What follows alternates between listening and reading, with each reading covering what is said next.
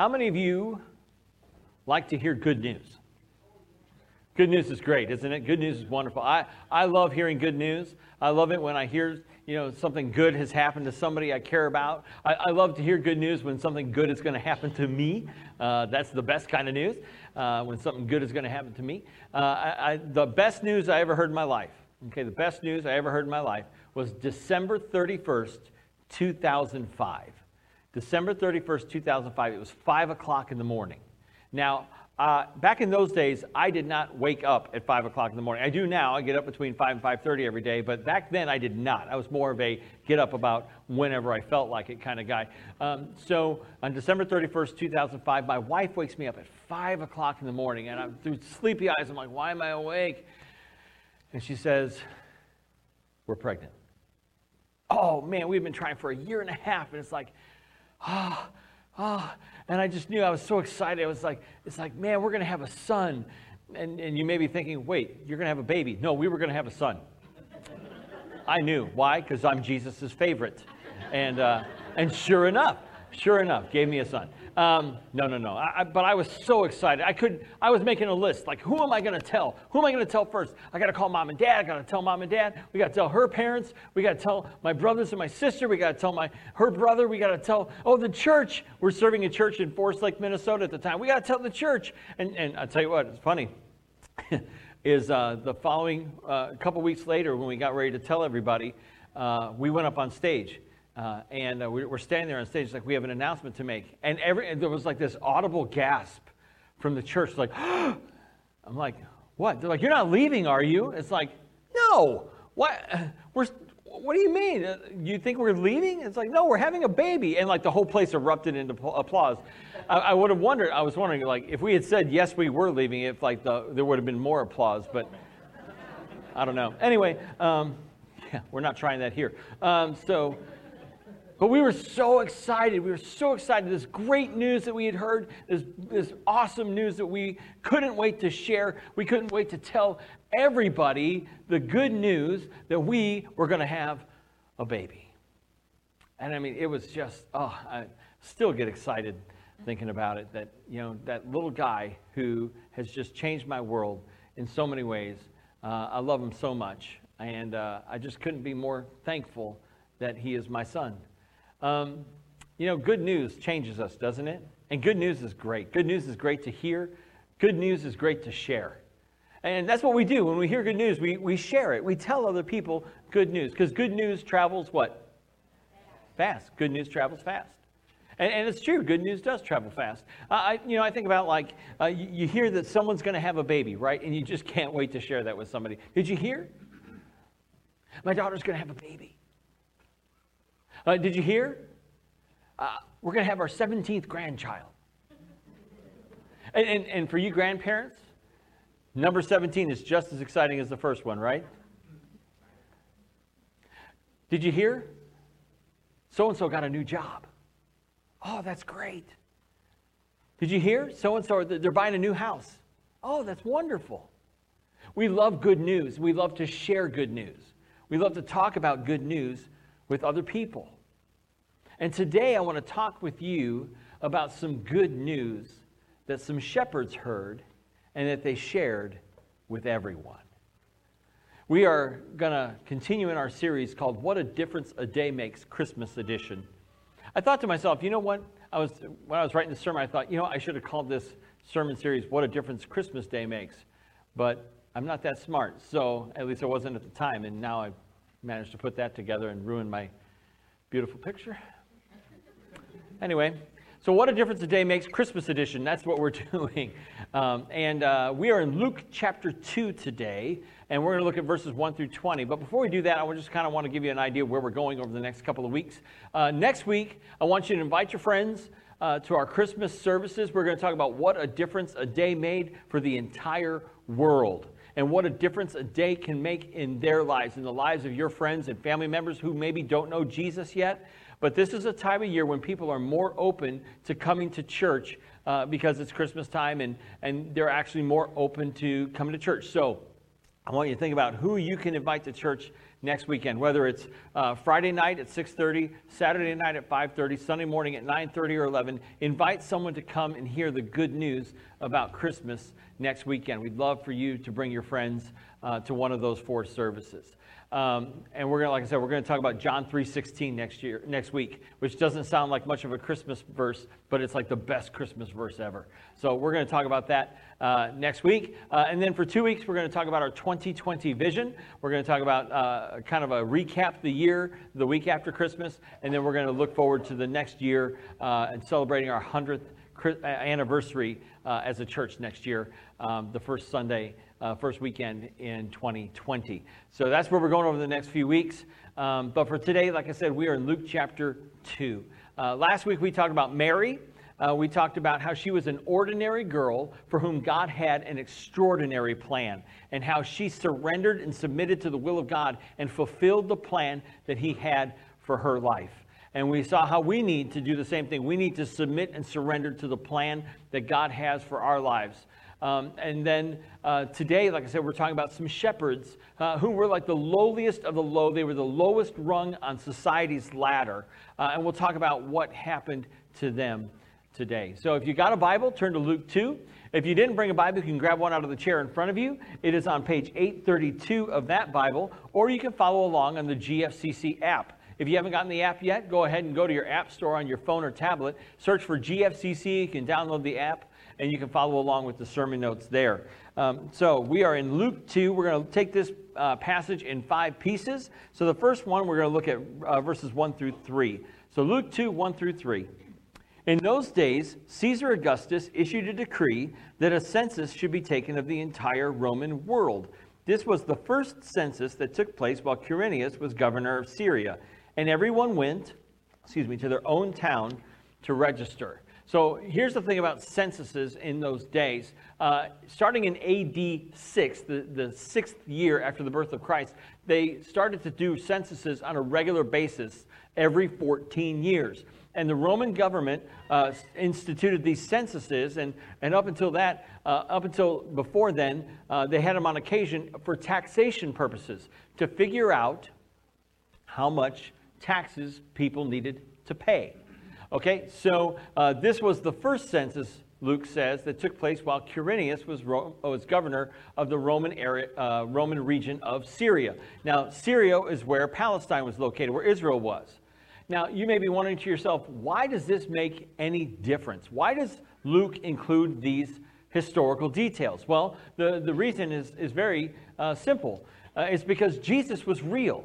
And so Luke points us to different people and regions and places that were real places to show that Jesus was not a mythological figure. He was not a, a made up fairy tale. He was not fictional. No, Jesus was a real person who lived in a real time, in a real place. And these historical markers show us that, you know, this really happened. Jesus was really born of a virgin and he really grew up and he really went to the cross and died for your sins and mine and he really rose again.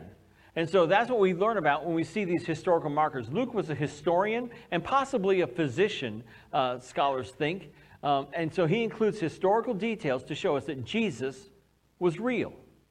Let's keep going. Verses 4 through 7. So Joseph also went up from the town of Nazareth in Galilee to Judea to Bethlehem, the town of David, because he belonged to the house and line of David. He went there to register with Mary, who was pledged to be married to him and was expecting a child. While they were there, they time, the time came for the baby to be born, and she gave birth to her firstborn, a son. She wrapped him in cloths and placed him in a manger because there was no guest room available for them. Now, that sounds maybe a little bit different than what you're used to hearing. And I want to just kind of ruin your Christmas a little bit uh, and uh, ruin your uh, view of the nativity scene. So, and just bear with me for just a second, okay? So, there are some things about the, that we have discovered through archaeology and history uh, that show us that things aren't quite exactly maybe the way we picture them or the way that we imagine them. So, here, uh, for example, he says there was no guest room available for them. And that's true. In those days, when you went back home for a census, you, uh, it, it, it wasn't just your hometown, but it was where you still owned property. So Joseph and his family still owned property in Bethlehem, which is why they went back why Joseph and Mary went back to Bethlehem. Now, Bethlehem was about 100 miles away from Nazareth, where they were from. It took them about eight to 10 days to get on foot to get from Nazareth to Bethlehem. So they go to Joseph's family's house in Bethlehem. There's no inn, there's no mean innkeeper who says there's no room for them. It, literally, it was Joseph's house. But the, the, there were so many people in town and so much family there that there was no guest room available for them to have this baby. And so what ended up happening is they went out behind the house to what was either uh, was probably a cave. Uh, scholars have, have discovered a cave where they think Jesus was actually born, and he was put in a manger. Now, this is what we picture, but it probably didn't look anything like this. It was actually probably a lot different. Even the manger itself was probably not a feed trough like we imagine it. It was probably a hole in the ground where they filled it with hay, and the animals would come and eat out of this uh, hole in the ground where the hay was. And they called it a manger, uh, but a manger is just a fancy word for feed trough. And you're thinking, I hate you for ruining my Christmas dreams. I'm sorry. I'm just trying to explain a little bit about, and, and the reason is because I, I want to be uh, factually accurate. Um, so uh, Jesus is born. Um, uh, when the time comes and Jesus is born, uh, they put him in the manger, swaddling clothes and everything, uh, but it probably doesn't look exactly the way we thought it did. I mean, that's okay. The fact is, the most important thing is, is that Jesus was a real person who really lived, who really died, and really rose again. The little details, not as important as the fact that Jesus is real. Okay, keep going. Verse 8. And there were shepherds, this is really going to blow your minds. Uh, and, and there were shepherds living out in the fields nearby, keeping watch over their flocks at night. An angel of the Lord appeared to them, and the glory of the Lord shone around them, and they were terrified. But the angel said to them, Do not be afraid. When angels show up, what do they say? Do not be afraid. I bring you good news that will cause great joy for all the people. Today in the town of David, a Savior has been born to you. He is the Messiah, the Lord. This will be a sign to you. You will find a baby wrapped in cloths and lying in a manger. So there are these shepherds. And like I said, shepherds were the lowest of the low on the rung of society's ladder. They were low. All right. And, and nobody thought much of shepherds. They were seen uh, as, as just misfits and they were ostracized and uh, they were not accepted in society. Uh, so they're out there in the fields, you know, just doing whatever shepherds do, counting sheep, trying not to fall asleep at night. Now, here's the thing about the calendar, okay? And this is going to blow your minds. Uh, this is probably not December when this takes place. You're thinking, wait a minute, what are you talking? I'm not listening to Sean. Um, no, it's probably not December. Uh, the, the reason is because it's cold at night in December and it's the rainy season. Okay, and so shepherds would not have been out with. I, I looked it up on weather.com, Bethlehem in Palestine. Uh, the actual like nighttime temperature is like 45 degrees, and that's a little chilly to be out there with the sheep. Uh, and like I said, it's also the rainy season. But um, if you look at the calendar, uh, you look at see when Zechariah was the priest serving in the temple. Now, Zechariah was John the Baptist's father. Zechariah was serving in the temple in June of the year before Jesus was born. And it says that after Zechariah served in the temple, he went home and John the Baptist was conceived. So, probably late June, um, early July. And then Mary went to visit her relative Elizabeth in the sixth month of her pregnancy, which means Mary went to see her probably in about December or January, which means Mary would have conceived Jesus by the Holy Spirit in December, January. Nine months forward, Jesus was probably born in September, which makes sense because, well, I mean, it doesn't make sense to us because we're like, no, it's December 25th. it's not. In fact, uh, it, there's a whole thing about the Roman calendar and, and, Saturnalia and the winter solstice. You got Google, look it up. Um, but uh, like Jesus was probably born in September, which makes more sense because that's when the shepherds would be out in the fields because the temperature at night in Bethlehem in September is about 70 degrees. So I'm sorry to ruin Christmas for everybody. Uh, we're still going to celebrate in 10 days, I promise, okay? We're still going to celebrate in 10 days. I got presents to open. But uh, and so do you. Um, but again, the, the important thing is Jesus is real, right? That's what we got to keep on reminding ourselves. Jesus is real. Born in a real place, lived a real life, died a real death, and really rose again. So these shepherds are out in the fields with their flocks at night. And, and all of a sudden, I mean, imagine you're a shepherd. You're out there just counting the sheep, trying not to fall asleep. And all of a sudden, a light from heaven just shines. And an angel appears. Do not be afraid. I bring you good news of great joy that's going to be for everybody. And I mean, what are you thinking? I mean, like when an emperor was born, when the Roman emperor was born, it was announced with a worldwide proclamation. Uh, the, the new emperor, the, the, the heir to the throne, has been born. A worldwide proclamation. Dignitaries would come, kings would come and pay, and, and governors would come and pay homage to the, to the future emperor. Uh, his birth was announced with a choir. Choirs would sing when the baby was born, when the, when the heir to the throne was born. And, and what, is, what happens when Jesus is born? It's not all that. Check out this here, verse 13. It says, Suddenly a great company of the heavenly host appeared with the angel, praising God and saying, Glory to God in the highest, and on earth peace to those on whom his favor rests. When the angels had left them and gone into heaven, the shepherds said to one another, Let's go to Bethlehem and see this thing that has happened, which the Lord has told us about. And so when Jesus is born, it's not announced with a worldwide proclamation, it is an angel who talks to some lowly shepherds. And again, you're a shepherd just out in the fields with the sheep going, Man, this is just the same thing, different day. Just my life as a shepherd stinks. I'll never be anything more. And man, I wish, I wish something would happen. Boom, light hits you in the face, angel, you know, hey guys, guess what? Messiah's here. And then all of a sudden, just the, the sky just bursts into color and light, and all these angels start singing glory to God in the highest. Uh, if I'm a shepherd, I am freaking out. What is going on? Yes, a choir sang at the birth of Jesus, but it wasn't some earthly choir, it was a heavenly choir. His birth was not attended by dignitaries and governors and kings, it was attended by shepherds. It wasn't announced to the whole world, it was just announced to a couple of guys out in the field with some sheep. What a contrast. The King of Kings and the Lord of Lords, born in a humble, lowly manger, and not in the palace of a king. Probably like he should have been. But I think, you know what? I think the reason why because Jesus could identify with us, and we could identify with him. That Jesus was a lot like us, so that we could become a, a lot like him. Let's keep going. Verse 16. So they hurried off and found Mary and Joseph and the baby who was lying in the manger. When they had seen him, they spread the word concerning what had been told them about this child. And all who heard it were amazed at what the shepherds said to them. But Mary treasured up all these things and pondered them in her heart. The shepherds returned, glorifying and praising God for all the things they had heard and seen, which were just as they had been told. Now, there's a word that is used in there that is used over and over and over again throughout the book of Luke. So, if, you, if you're reading the book of Luke, we put out a, a reading plan a couple of weeks ago. And if you're reading through the book of Luke, or if you've ever read through the book of Luke, look for this word. It's the word amazed.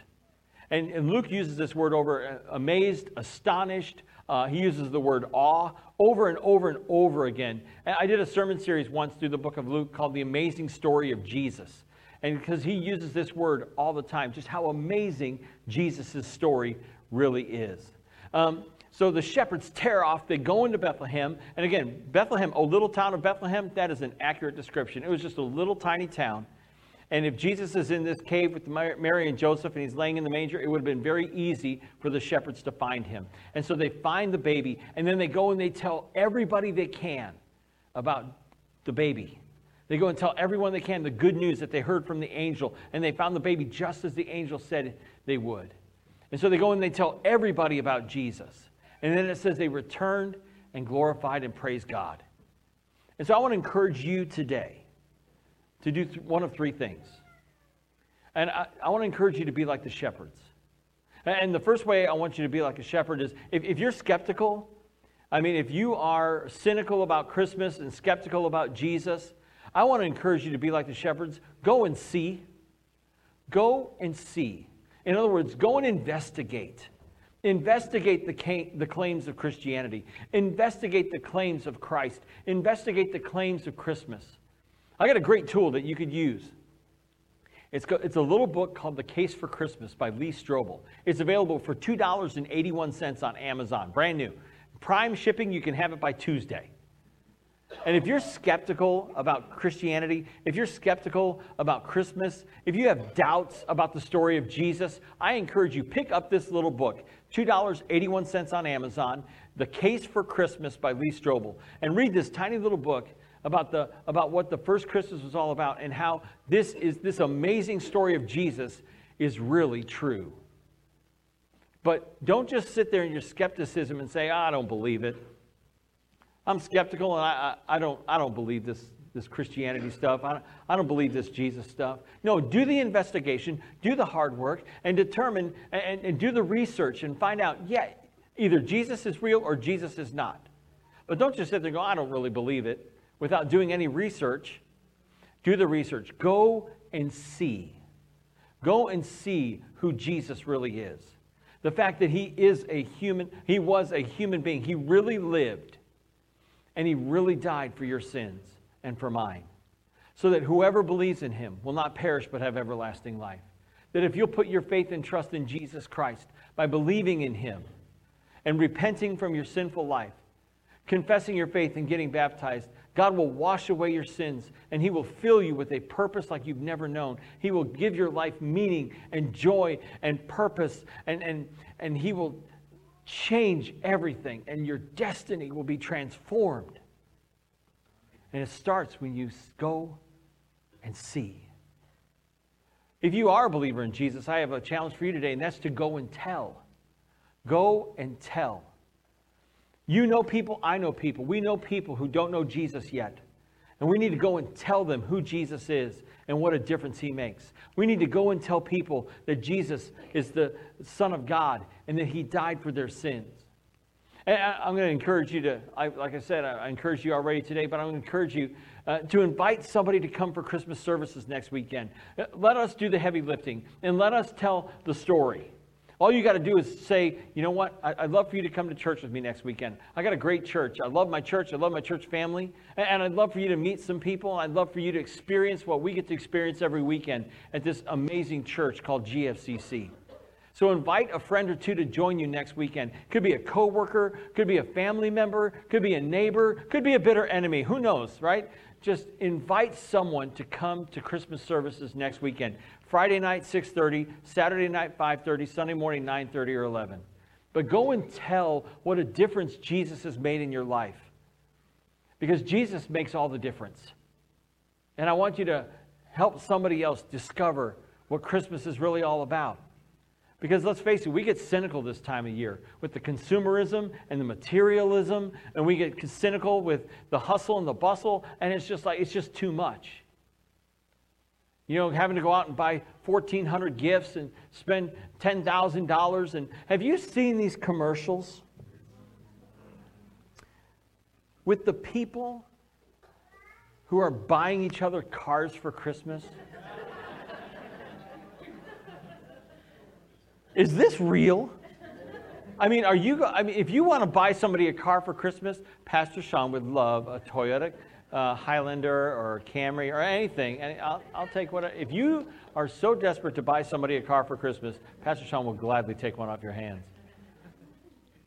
But we get so cynical this time of year, and Christmas has lost all its meaning. We need to get back to the original meaning of Christmas. And we need to help people do that. We need to go and tell people what Christmas is really all about. Lastly, go and praise.